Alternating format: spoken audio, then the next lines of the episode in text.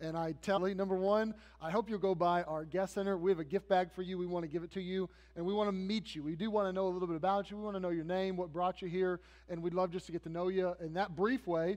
But also, if you're new, we have a class designed for you, and I can sum up the class in two words uh, curiosity and connection. So if you're curious if this is the right place for you and your family, then uh, that class would answer those questions. It'd be a great place or if you want to get connected to our church family, that class really tries to do that.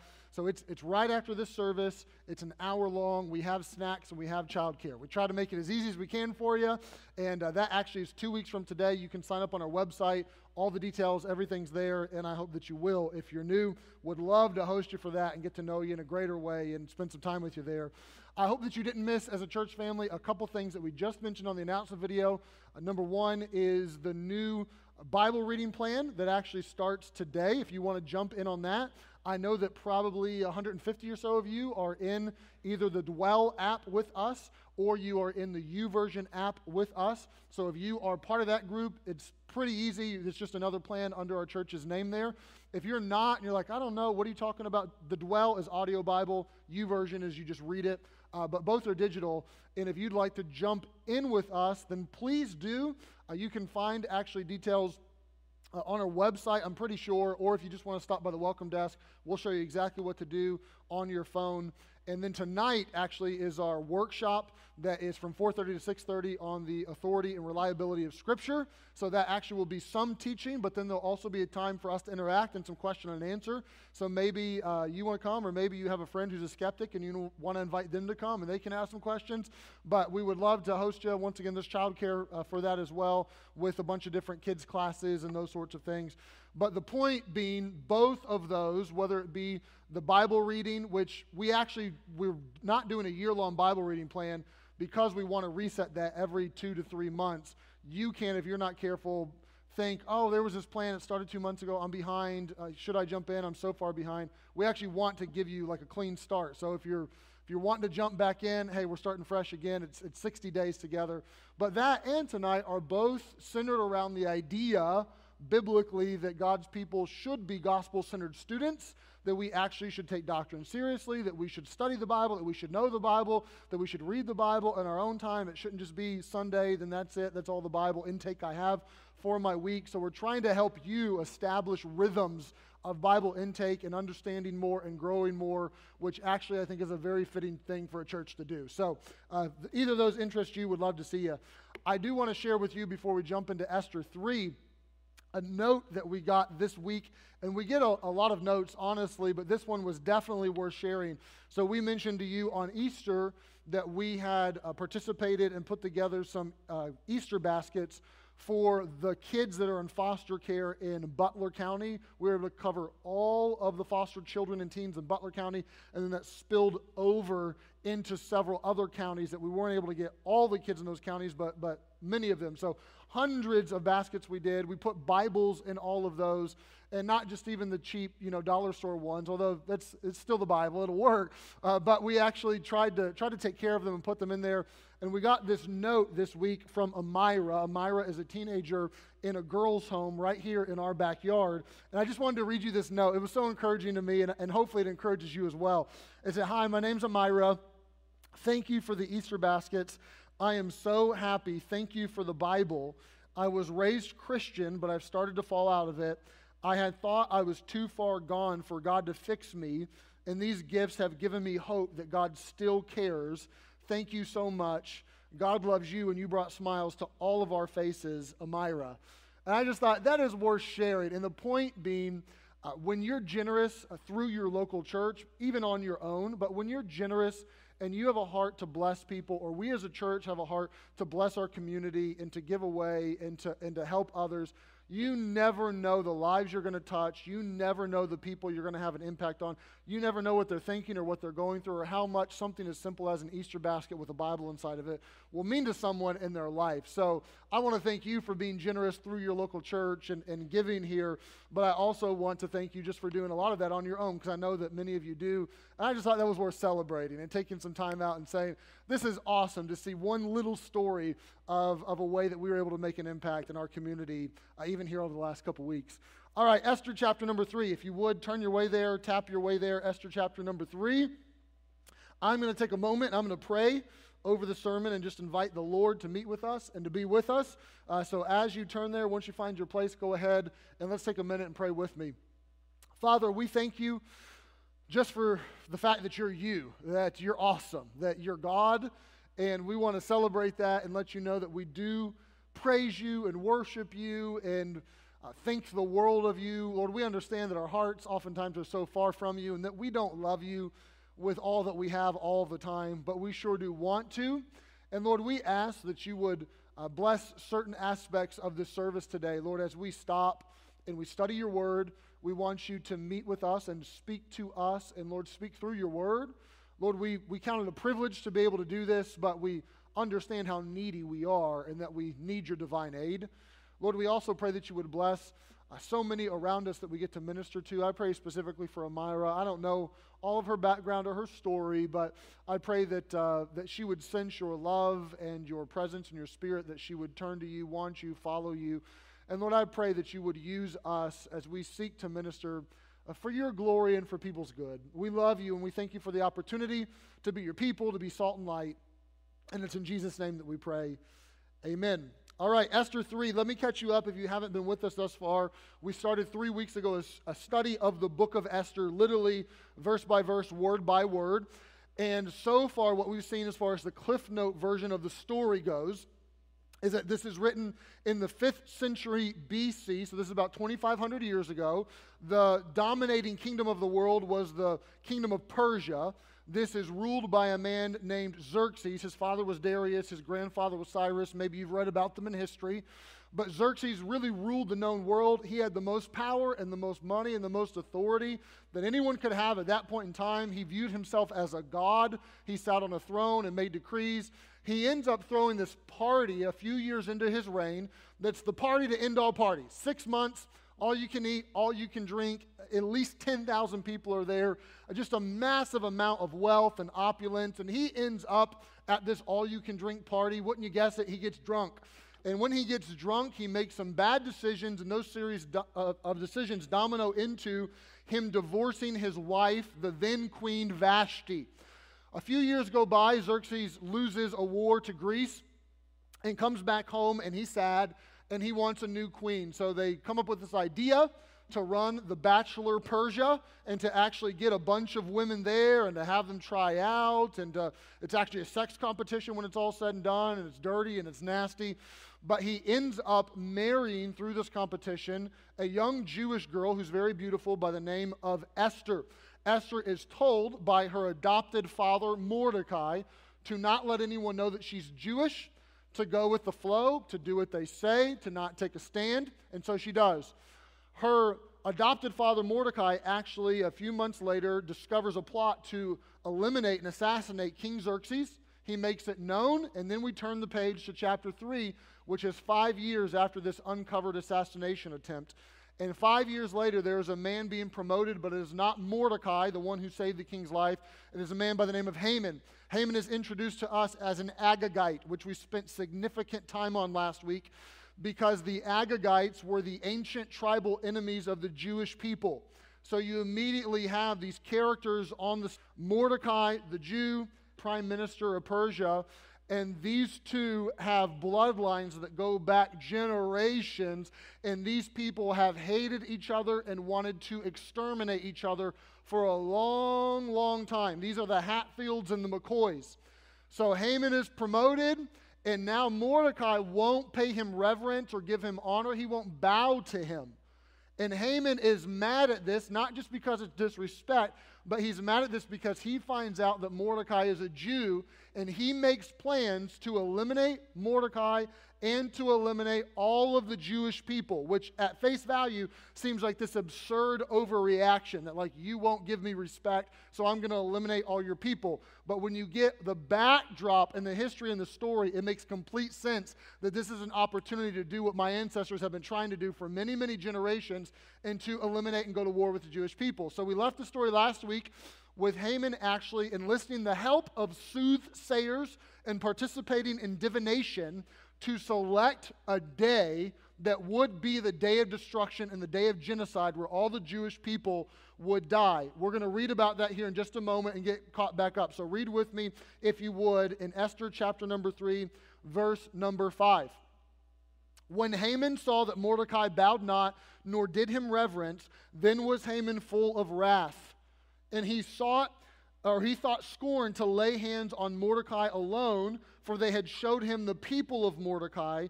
Wherefore Haman sought to destroy all the Jews that were throughout the whole kingdom of Ahasuerus, even the people of Mordecai. So this is an opportunity not just to kill Mordecai, this is an opportunity to, to get rid of all of them. So verse 7, here's the divination. In the first month, that is the month Nisan, in the 12th year of King Ahasuerus, they cast Pur, that is the lot, or you could say dice, before Haman from day to day, from month to month, to the 12th month that is the month of Adar. So what they do is they, they cast these dice, and the dice select, let's get the help of the spirit world to help us choose the day we'll do genocide, which actually happens, we'll see the exact day in just a moment. It's the 13th day of the 12th month. So 11 months later is the day that's selected, and roughly a year from now, we are going to kill all these people. At least Haman wants to. That's where we left it last week. Now Haman has to get the buy in from the king because while he has authority and he is the head of government, he does not have the authority to just go eliminate a whole group of people that are going to pay taxes and those sorts of things. So he's going to need Xerxes' buy in, and this is where we come in verse number 8. Haman said to King Ahasuerus, There is a certain people scattered abroad and dispersed among the people in all the provinces of thy kingdom and their laws are diverse from all people. Neither keep they the king's laws. Therefore, it is not for the king's profit to suffer them. If it please the king, let it be written that they may be destroyed, and I will pay 10,000 talents of silver to the hands of those that have charge of the business to bring it into the king's treasuries. So here's what Haman does he goes to the king, says, King, big problem, okay? And this problem is everywhere there are these people, and their laws are different than all the other people, and they at times don't follow the king's laws. They're kind of like Vashti. They say no sometimes. They won't participate, they won't go with the flow. So it's not for your profit to suffer them. King, this is not good for you. King, I am looking out for your best interest. I am thinking of you. I am just trying to solve these problems for you. You know, it's a real problem, and I'm here to fix it. And if it please the king, let's destroy them. Let's get rid of them. And I will pay you 10,000 talents of silver if we do this business. So 10,000 talents of silver is billions in our, in our vernacular. King, this is not just a problem that we need to solve, this is a business opportunity, and we can turn a profit. If we destroy these people, they got money, they got savings, they got jewels, they got art, they have gold. Who's going to be left with this? Let's destroy them all. Let's not even leave it to their kids. Let's get rid of all of them. So, who's going to take care of it? We'll take care of it. If we exterminate all of them, then this stuff is going to funnel its way into the king's treasury. You will be rich. I will be rich. We can really make some money off of this, and it's a massive business opportunity. And Haman is extremely conniving and perceptive in this moment. First of all, Haman presents the problem to the king as a vague group of people. If you read the text, you'll notice he never mentions the Jewish people by name. He never mentions, you know, their laws by name. He never says here's exactly the laws that they're going to break. He makes this very vague, non-specific, nondescript group of people which is always the way when people want to get your buy in, but they think they're going to struggle to, they oftentimes will present their problem or the solution to problems in really vague, nondescriptive terms. It's very common, and it's a red flag if you have someone that comes to you and says, Hey, uh, you know, there, there's some people and they feel that you're doing, you know, I don't feel that way. I mean, we're, we're, we're great, we're fantastic. But there are some people I know that, that they feel a certain way. Your first inclination should be, okay, who are these people? Tell me, be specific, don't be nondescript. Well, no, no, no, no, no. They, they, I mean, they I, I, don't, I wouldn't want to say, I don't want. That is, that's a red flag that someone's about to play fast and loose with the truth. That they don't want to give you specifics, they don't want to allow you to investigate, they don't want to allow you to actually problem solve or, or own it and say, this is how I feel, this is, this is what I'm seeing. When it's very vague and nondescript, be aware. Because what Haman does is he plays fast and loose with the truth. He says, There's a problem, they're not for your profit. which actually is untrue because the king has a queen who's Jewish, and he found that to be profitable. He liked that. The king has Mordecai, who's a Jewish man who just saved his life, who revealed this assassination attempt, and actually he may not be alive if not for the Jewish people. So Haman is able to just kind of this silhouette of what this is. Let me let me just kind of put a little bit of information out there and, and let me let me be a little bit loose with the truth because now you can't investigate, and now let me throw a financial motivation on top of all that. King, we can we can make a lot of money with them. So this is just a great simple life lesson for you when you approach your boss, when you approach someone else with a problem, own it. Don't be nondescriptive. Don't, don't outsource it to other people. This would also be a great life lesson for you if someone's coming to you. This is even me personally. Like if you ever write an anonymous note to me, it'll never get to me, which I know at times happens because sometimes people that count the offering or maybe someone in the office, hey, we got a letter, it's, it's anonymous. I tell them every time, throw it in the trash. I don't want to see it.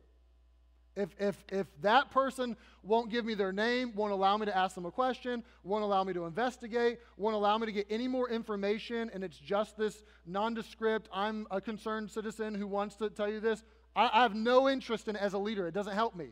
You say, no, they, they could be giving you some feedback. I'm welcome. Like, I'll take feedback. I'll be wide open. I'll try to be non defensive as possible. I'm not always great at that, but I'll try my best. But, but when it's anonymous, there's no names, or it's vague, or it's just these people, that's a warning sign that you're not going to get reliable information. You're not actually going to be able to dig into it. And Haman is a master at this. He does this with the king. And you'd think at this point in time, if he is requesting the extermination of a group of people, that seems like a large request. That the king would investigate, that the king would ask questions, who are these people? What are these laws? In what ways are they contrary to us? What hostility are they stirring up? But Haman just gave the king t- 10 billion reasons to say yes in a moment which we know from history that the king just lost a war that cost him a lot of money. The king is prone to waste his money on big parties. The king just started a bunch of construction projects that he wanted to get up and running, and his pockets are starting to feel a little bit light, probably for the first time in his reign as king. And so when Haman comes with a financial motivation of we get 10,000 talents of silver out of these people, all of a sudden the king is very, very prone to say yes, which in fact he does, verse 10 you find this lazy, greedy Xerxes. The king took his ring from his hand. He gave it unto Haman, the son of Hammedatha, the Agagite, the Jew's enemy. So when he gives the signet ring, think power of attorney. He is giving him power of attorney to, to do with what he wants. The king said unto Haman, The silver is given to thee, the people also. Do with them as it seemeth good to thee. So, hey, sounds like you have a good plan. People, kill them, get the silver, put it in the treasury. Yep, run with it. Here's my signet ring. Go ahead. Now, a couple things. First of all, this game is, is it's not new. Like this game's been going on a long time. This actually, to me, sounds a lot like our election process. Every election cycle, the party platforms, without exception, all of them are built on one, misinformation, and two, financial motivations. You say, no, it's way too reductionistic. Perhaps, but at its core, that's what they're built off of a whole lot of spin and a whole lot of fin- financial motivations. If you're rich, vote for me, I'll take away your taxes, you'll keep more money. If you're not rich, vote for me, I'll tax them and you'll get their money. Both are financially motivated. Both have a whole lot of misinformation. And, and we are asked every election cycle to take your signet ring and kind of sign off on whoever it is. And it's very wise for us to at least try to be an informed electorate, to at least ask some questions, to at least try to dig and, and look at those things. But here's the truth you get in real trouble when you start to make decisions that are dealing with numbers but not faces, which is where Xerxes is at. He's going to be very lazy in his thinking, very lazy in his investigation, and very greedy because he was just offered financial motivations and a whole lot of dollars and a whole lot of numbers to be able to say yes. And he begins to think, in my estimation, about the numbers and not the faces, which numbers play a factor in our decisions. The, the job that you take, the education path that you choose, the career path that you choose, uh, what you're going to spend, what you're going to be generous in, all of those things play a factor in our decisions. However, when they play the primary factor and they begin to drive the bus, that can be bad. That can lead you to a lot of poor choices. And Xerxes is the guy in this moment that's nothing like God. Like God knows numbers, God cares about numbers, He does, but God cares about faces, and God knows people, and God knows their stories, and God knows the number of hairs on their head. But Xerxes is a man who is willing to reduce the number of people to increase the number of dollars. Now, you're probably thinking, well, I mean, I'm never going to, you know, commit murder for money. Like, I'm not going to be a hitman. Like, that's, that's a little far fetched. I'm not going to reduce the number of people for the number of dollars. But we do this in subtle ways all the time where we, and I'm guilty too, where we start to make decisions that are driven primarily by financial motivations. Churches get themselves in trouble with this, Christians get themselves in trouble with this. It's, it's just all, it's all about the bottom line, and it can't all be about the bottom line. There are times when you may, need to make a decision that it negatively affects the bottom line. It has adverse effects on your finances, but it's to the glory of God or it's to the benefit of people. There are times when you are generous and you give and you deplete the reserves because it is for God and is for others and it's not about you and your greed and your selfishness. And if you don't understand that and it's always about the bottom line, it'll just it'll never go well for you. This is why, even as a church, just as a matter of pragmatism, we keep about three months' savings in our bank account as a reserve fund, which for us is a little more than $300,000, about $350,000 we keep that there so that when you rewind the tape a year ago and this coronavirus thing happens and like it seems like the whole world is coming unhinged and you don't know what's going to happen you don't you don't know what the what the generosity is going to be you don't know what the economy is going to be you have no idea what's going to happen. We keep that there for those days so that we don't find ourselves in a position where we are making knee-jerk reactions and knee-jerk decisions that are just based off of we're in a financial crunch the end it, it, was extremely helpful for us a year ago to have the space and the margin to be able to step back and say, okay, we, we want to understand the long game. We want to try to anticipate. We want to try to be wise. But we don't have to all of a sudden change a bunch of stuff or get panicky or, or make these knee jerk reactions based off of this moment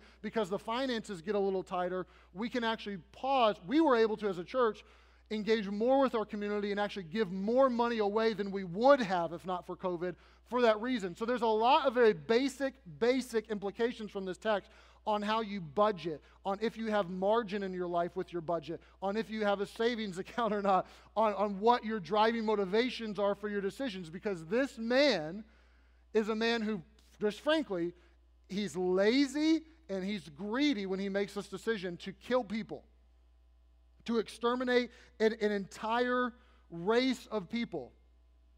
So understand that leaders, if you're a leader at all, in your family, in your community, politically, in your business, whatever it is, that when, when you make decisions, not only do they not need to be primarily financially motivated, but they also need to be investigated.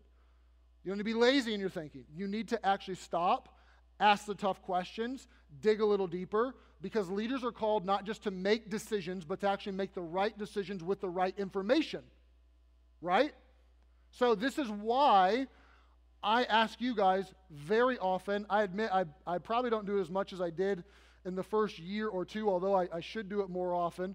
I oftentimes, my biggest request from you all to me, how can we pray for you, Pastor? Wisdom pray for wisdom because I don't just want to make decisions. Our pastoral team, we don't just want to make decisions. Even our deacons who serve as some accountability and some perspective to give us some well rounded, thought through decision making power. We want to try to make the best decisions we can with the right information that, that we, the best information we can, not just go make decisions because you can get yourself in trouble that way. So I would ask, honestly, like this is convicting for me as a leader. Pray for me. Pray for your church. Pray for your elected officials, local, state, national. Pray for President Biden and anyone all the way on down. I don't care if you voted for him and you love him or you didn't vote for him and, and you hate him, although we shouldn't hate, I get that, but, but you know, you're not the biggest fan. No, no matter who you voted for or what you think about who should be in office or who shouldn't or what, no matter who you voted for, I think we can all agree we want our leaders to make the best wisest decisions they possibly can with as much information as they possibly can and not just make lazy, greedy decisions. Can we all agree on that? I think everybody can agree on that. So we pray for that. We, we ask the Lord to bless. We ask Him to intervene. We ask for the right information to, to flow, for the right reports to come out. We want that to happen so that right decisions can be made. So here's what happens it's presented in this vague, nondescript, fast and loose with the truth, financially motivated way. Xerxes buys in. He says, Yes, here's my signet ring, power of attorney, go right ahead. And verse number 12, the genocide becomes officially legal. Verse 12. Then were the king's scribes called on the 13th day of the first month, and there was written according to all that Haman had commanded unto the king's lieutenants, to the governors that were over every province, to the rulers of every people of the province, according to the writing thereof. So they're making sure that the powers that be, first and foremost, understand what's written, why it's written, what we're doing. It's crystal clear. If we're to, on this day, we're to exterminate the Jews. And as a leader, stand back, let it go. This is the king's directive. We don't need someone getting on a power trip and playing hero and making sure that they go save people. We're going to make it crystal clear to all the leaders, lieutenants, the governors that, that they're there, and to every people after their language. And the name of King Ahasuerus was it written, and it was sealed with the king's ring. So this is official. This is done. It's law. The letters were sent by posts into all the king's provinces. The Persians actually invented the postal system that we would know today. Our, our postal system motto actually we stole from the Persians, and uh, so they actually were very uh, ingenuitive with all of this. But they send them by the post to make sure everybody gets it. Verse number 13 here's the, here's the command destroy, kill, and cause to perish all Jews. So, in case destroy wasn't clear, destroy and kill. And in case destroy and kill wasn't clear, destroy, kill, and cause to perish. Let's just make this abundantly clear. This was not a typo. This, this was not a whoops. Uh, we, didn't, we didn't mean that. No, this is what it is. All the Jews, and in case all Jews isn't clear, both young and old, little children, women, in one day, here's the day, even upon the 13th day of the 12th month, which is the month Adar, to make the spoil of them, we mentioned that to get their money, to make the spoil of them for a prey. The copy of the writing for a commandment to be given in every province was published unto not just the leaders, unto all people, that they should be ready against that day. So this is heavy language. Annihilate them all. All of them. The, the, the little chubby toddler who's just trying to learn to walk right now, the, the little kids, the little boys playing in, in the pool, the little girl with pigtails, the, the women, the older women, the, the grandma who can't get up and run from you, the grandpa who's hearing so bad that when you kick in his door, he's not even going to know you're in his house. All of them. Kill, destroy, get the commands to the people. And It's interesting. This isn't, hey, the, the military powers are going to go door to door and they're going to find you. This is, let's have a purge. Let's just put it out in advance to all the people and let them know on this day, have a purge, go to town. And it's based on the assumption that people are on a leash, and if we let them off the leash, then they'll just do the job for us.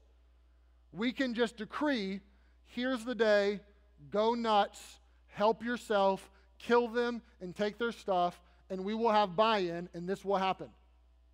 We can go all the way to Ethiopia or to India or right here at Shushan the palace. We can just put the word out, and people are opportunistic, even if it means killing them, murdering them. It'll just, it'll just happen. 11 months from now, that's the day. Let everybody know so they don't hide it. This isn't like, shh, don't tell, but on this day, we're going to surprise them. No, just let them know. FYI, you got 11 months, right? Tim McGraw, live like you're dying or something. Like you just gotta, you know, you, you just got you got a clock now. Like just, you know, it's it's over. You're terminal. And here's what happens, verse 15. You say, that's that's like dark. Like that's that's heavy. That's crazy. I know. Verse 15, it's it's a bit darker. The post went out, being hastened by the king's commandment, and the decree was given in Shushan the palace. And then listen to this. The king and Haman sat down to drink, but the city Shushan was perplexed. So you have this picture of the king and Haman, like, what should we do today? Mm, genocide? It'd probably be billions. Yeah, good idea. Make that decree. Want a drink? Yeah. All in a day's work, right? You get this picture like it's just another day at the office. Like we're just going to decree genocide and then we'll just sit down, have a drink, and you know, we're not going to go home, have a guilt trip, have nightmares about this. Just you're just going with the flow here. This is just what we do, right? But the city of Shushan was perplexed. So the people, naturally so, are bewildered at how is such hatred being unleashed on us? How, how is this possible that we're just like putting it out there and making it law that we're just going to commit genocide? That the people are, it seems a, a little bit out of character perhaps for Xerxes, that they are bewildered and perplexed that this has just been decreed. Not just the Jewish people. The Jewish people naturally are perplexed and bewildered, but all the people. are Like, what is happening? Like, what have we done? Are we off our rocker? What just became law? That this is going to happen on this day? Now, can you imagine living in this empire? Can you imagine being one of the people who are subject to these decrees and to these laws who live in this system? And I want to take the remainder of my time this morning and try to convince you that we do live in this empire. That this is not just a 2,500 years ago, what a tale of a story. This is, this is still us. If we are rightfully horrified that a Persian government 25 years ago, 2,500 years ago, could send forth a decree to declare the execution of innocent people. I hope, and I'm just going to be bold, I hope that we understand that we do not have the moral high ground in a 21st century America that has put into law that we can exterminate the innocent people, namely the unborn. Like that's that's not that's not like apples and oranges here. And some of you are thinking, oh no, time, you way too big a leap, Pastor. That is apples and oranges, okay? To, to, you know, genocide versus killing a 12 week old fetus. Like, we don't even know if that's a person. First of all, I would argue that scientifically and biblically, there is a whole lot more data that supports that that, that, that is a person in the womb than not. But let, let me play your game, okay? Let me play your game. Let's just pretend like we don't know that it's a person. Let's pretend that we can't say definitively that it is. We certainly can't say definitively that it's not, and we just don't know. How broke is that logic? Like, can you find me any situation in, in reality, in life, where we say, we're not sure if that's a life or not, or if we'd be committing murder or not, so all right, go for it. Like if you and your buddy are in the blind hunting, and, and there's this, you know, bush, and you see something kind of behind the bush. I'm, I'm not sure if that's, a, if, that's a, if that's a deer or if that's a person. You can tell I don't hunt, right? Like, I'm not sure who that is. I, I, it could be a hunter, it could be a person. Anybody saying pull the trigger? Any, I don't know anyone. I don't care if they're Republican, Democrat, old, young. I don't know anyone that's like, squeeze that trigger and just, just let the round off. Why? Because that could be a human life that you are about to take. May not be, it could be a deer. You could have, you know, meat in your freezer all winter long. But it could be a person. So don't you dare pull the trigger. But when it comes to a 12 week, 12 week old fetus, we're not sure it's a human life. Pull the trigger. That's what we do. That's what we say. Pull the trigger. How crazy is that, right?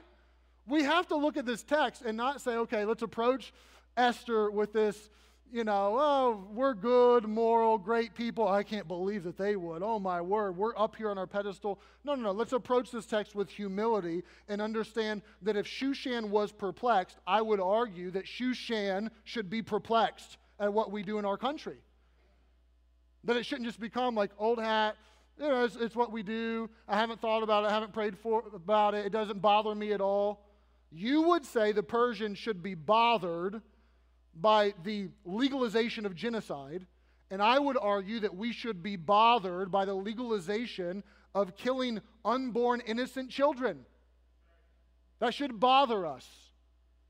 That, that should be a problem for us to understand that this, in fact, is us. The life is way too sacred to just roll the dice on it and, and you know, oh, maybe it is, maybe it isn't. Let, let's see, we don't know. No, no, no. Life doesn't work that way. And we have to be people who are bold enough to stand, to say that this is not okay, to actually produce some logic, but produce the scriptures as well and say that this is this is a problem. Now, I do want to be clear, I do want to be pastoral for a moment because anytime I touch on the subject of abortion, there inevitably there aren't just people who disagree with me, which that's fine. We, we can argue about that strongly. But there are people who they don't argue and, and they do agree, but there's a, a tremendous amount of guilt or shame because this is part of your story. So I want to be very pastoral and I want to be very careful. That an abortion is not an unforgivable sin. Th- this is not something that, hey, you're in this category on your own and God's grace isn't big enough for you or He can't forgive you for that. Let's be very clear to thread that needle and make sure that I'm not heaping guilt or shame on you when the Lord doesn't uh, want it to be on you. Now, I, I don't want to soft pedal it and I don't want to act like it's a nothing burger. But I also want to be very clear that the scriptures teach that if we confess our sin, that he's faithful and he's just to forgive us our sin and to cleanse us from all unrighteousness and to take that away and to forgive us for any sin, including abortion, and to actually give to us his life, to give us a clean conscience, to free us from that guilt. So I've, I don't want to heap that on you because I understand for some of you, this, this is, in a room this size, for a decent portion of you, this is part of the equation. Either maybe I had an abortion, or maybe I encouraged someone else to have an abortion. Maybe I didn't encourage them, but my friend came to me and it was weighing on them, and I should have spoken in and encouraged them not to, but I, I, didn't and I just bit my tongue, or I'm part of the medical community. This is very, very common for Christians in the medical community to zip their lip and to shut their mouth because they don't want to make waves at the hospital or with the doctors and to not take a stand on this and just go with the flow. Or, or maybe you're, you're a man who you encouraged your girlfriend or your fiance or your spouse to, to take place in this. So there's, there's a lot of ways that this can affect many in this room. And the point is that God's grace is awesome. And it's strong and it's powerful and overcomes even this. Okay, so let's be clear on that. But let's also be clear that it's not okay. Let's also be clear that the motivations that Xerxes has for genocide is the same motivations that we have today. Because what you find is that the discussion on abortion is not based on science and it is not based on logic. It is based on laziness and greed. It's the same motivations. And I know that this is blunt, but it's the truth. It's the same motivations of, well, if I have a kid, what does that mean for my life? I don't know that I was ready for a kid. I don't know that I can financially support a kid. I don't know that I can financially support another kid. Well, they're telling me that there's some markers in the genetic code and that, you know, this isn't what I had in my mind. They're telling me that, that perhaps my kid is going to be, you know, born with, with Down syndrome or something else. I don't know that I want that workload. I don't know that I want to handle that. That's, I mean, that's, that's a whole different life scenario that, that's going to really alter my life. So let's, out of financial convenience and out of lazy thinking and not wanting the work that comes with a child, we're going to choose to end it. It's, it's the same motivations. It's the same motivations for the men who encourage their partners to go get an abortion. Why? Because they don't want to be a dad. Because they don't want to step up to the plate. They don't want to be in fatherhood now or that young. What is it? It's greed and it's lazy. It's what fuels our version of Esther 3. Same motivations. There's, there's, there's little idiosyncrasies between Esther 3 and us, but not much. It's about the same. I think perhaps the most straightforward application of this would not just be genocide or killing innocent people, although that's there. But I think perhaps the most straightforward application of Esther chapter number 3 is that there is hostility from the world towards the people of God. This is a whole different application, but it, nevertheless, it's sitting right there in front of us. This is, when it's all said and done, Haman the Agagite, the world system and the government deciding to be hostile towards the people of God, the Jewish people, and to want to work to their destruction towards their end. And that is not new. That is something that has been going on and will continue to go on for a long time. This is leveraging the state to actually work actively against the people of God. They did it in Esther's day. They did it in Jesus' day. Okay? Jesus wasn't put on a cross by anarchists. Jesus was put on the cross by the state because the religious leaders were smart enough to manipulate the system and pull the strings and get the state to do its bidding and actually put Jesus on the cross. Paul persecuted the Christians not as a vigilante, but he persecuted the Christians with the sanctioning of religious and state government. Paul himself was put to death by the Roman government. So this wasn't Esther. This was in Jesus' day. This was in the first century. This will be in the future. I don't know if you ever read Revelation 13, that whole beast, antichrist, false prophet thing. But it's very clear that the state is leveraged to exterminate the people of God in the future. And this still exists today. It's not just a past, it's not just a future, but even today. Now, I understand that we're, we're not the persecuted church like some of the world is today, but there is still today a very, very persecuted church. One of our missionaries in China, Mark Tolson, he was just here about, about two years ago, uh, got raided recently by the, by the police, uh, people thrown in prison, trying to shut the, the, uh, the church down, the state government trying to squash and get rid of the church. So this still happens today, and this there are inklings of this even now in our culture. I, I bring this up not just to say pray for the persecuted churches today, although that is valid. I bring this up not just to say, well, if you read prophecy, it tells us this is going to happen in the future. I bring this up because I fear for American Christianity that does not come to terms with the reality that this will be around the corner for us. I'm, I'm not a prophet. I'm not promising that. I'm not guaranteeing that. But it is very likely.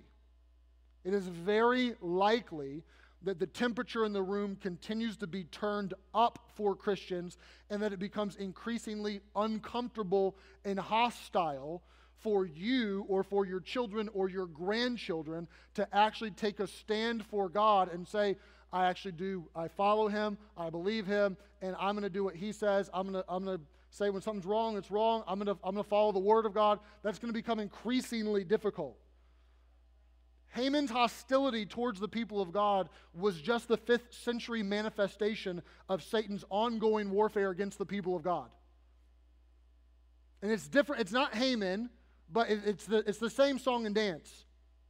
If you, if you can't pop your eyes up and see that this is not something that's across the pond, but actually is in our backyard and facing us today, then I don't know what to say. Because this is becoming us. And I'm, I do want to be clear, okay? I try as much as I can to thread the needle right. I am thankful that I am an American. I am thankful that, I was, that I'm a citizen of this country. I am thankful for the religious freedoms that we historically have had and still are intact today. I am very grateful for that. I am grateful that those religious freedoms have at times leashed and restrained people from being completely hostile or completely overt in their persecution of not just Christians, but all religious groups.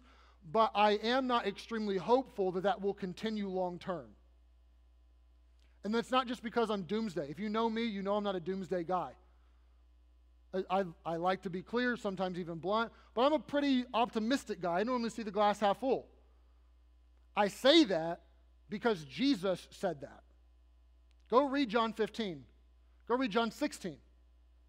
There's a whole lot of press from the lips of Jesus himself that say, if you follow me, it is going to put you at odds with the world around you. And they're not going to just, you know, agree to disagree. At times, that is going to turn extremely hostile and even persecution. Jesus says in John 16, in the first three verses, that though there's going to come a day that those that kill you will think that they are doing God a favor and a service, but they do not know me and they do not know the Father.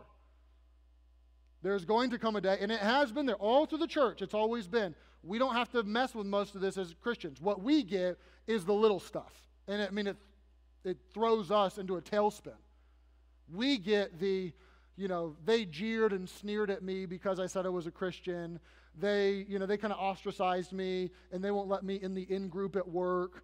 Uh, the people at school just call me a Bible thumper and I'm not one of the cool kids. We get that. And I'm not trying to belittle that or being ostracized, but that compared to what the church has historically been through, we have such a light dose of this.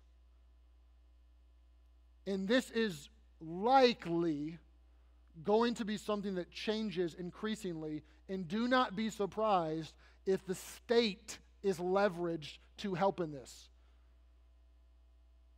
Because that, that dance has been around a long time, a long time. Satan knows what he's doing when he, when he knows where the power is, where he knows where the strings are, and he knows how to get at the people of God. And we have to understand, just very simply, that the world's hatred for God oftentimes manifests itself in hostility towards the people of God. And we don't need to be scared of this. We don't need to run from this. We don't need to batten down the hatches and just, you know, go into retreat mode on this. The scriptures actually call us to stand up and not be afraid of it, to testify anyway to, to take a stand and say, no, abortion isn't like just a thing that you can legalize. It's still wrong, it's still murder. The scriptures actually encourage us to be willing to suffer for it, to take the pay cut at work, even if it means I'm doing what's righteous, to take the hostility from people, even if it means that I, that I step up to the plate. And what I find is that most American Christians, and I'm going to put myself in this boat because I'm not excluded from this, most American Christians find themselves think, thinking, I don't know if I'm going to be able to do that if the time comes, or how could I do that? How, how could I endure that or suffer through that? And I think the answer is very simple. Christians know somebody that loved deeply and stood for truth, but got nailed for it, don't we? that somebody by the name of Jesus, actually, not only when he was nailed, he was forsaken and forgotten and left all by his lonesome to stand. And Jesus told his followers, literally, the day before he went to the cross, that if they do this to me, they are going to do this to you. Only difference is when you stand in love and you get nailed for it, and you will, I won't leave you. I'll stay with you. My spirit of glory will go with you. I will never leave you. I will never forsake you. And more or less, Jesus says what the Old Testament scriptures teach that the name of the Lord is a strong tower, and the righteous run into it and are saved. And that doesn't mean that you're saved necessarily from the hostility or from the pain or from the outright persecution. But it does mean that God is more than enough to get you through that and that you trust in him and you take the pedigree of Hebrews 11 and the people that stood, even though it cost them everything, and that you stand as well. So may we be people that actually, with love and grace and the right attitude, not as weirdos, I'm not advocating that you be a psychopath, okay? Hear me on that. If, if you get hostility because you're dumb, that's on you, okay? If you're running around and you're just trying to beat people up angrily and I got a question for you. How are you going to spend eternity, original or extra crispy? You know, if that's you, you deserve to be slapped. Okay? I've, I may slap you. So don't be stupid and, and don't be obnoxious. Okay, there's been a lot. How many have known a few obnoxious Christians in your life? Okay, let's not be obnoxious. Let's understand the Bible teaches that we have love and we have grace and we have the right attitude, but that love and grace is not to the exclusion of truth and that we stand no matter the cost, even if the state is leveraged against us, even if people are hostile towards us, because we understand that our Savior got nailed, and sometimes we're going to get nailed too, but He's with us, and we trust in Him through it all. Amen? All right, let's pray. Father, we love you. We thank you for the truths of Esther 3. Lord, I'm so grateful for this book and how it just drips with application. Lord, I pray for us as your people. I ask that we would not be people who are guided by misinformation or by greed, that we would not be people who have financial motivations as our primary motivation. Lord, I pray that we would be generous, that we would actually unleash our finances for the benefit of others around us. Lord, I pray that you'd help us not to be lazy. I pray that you would help us as your people to take a stand with love and grace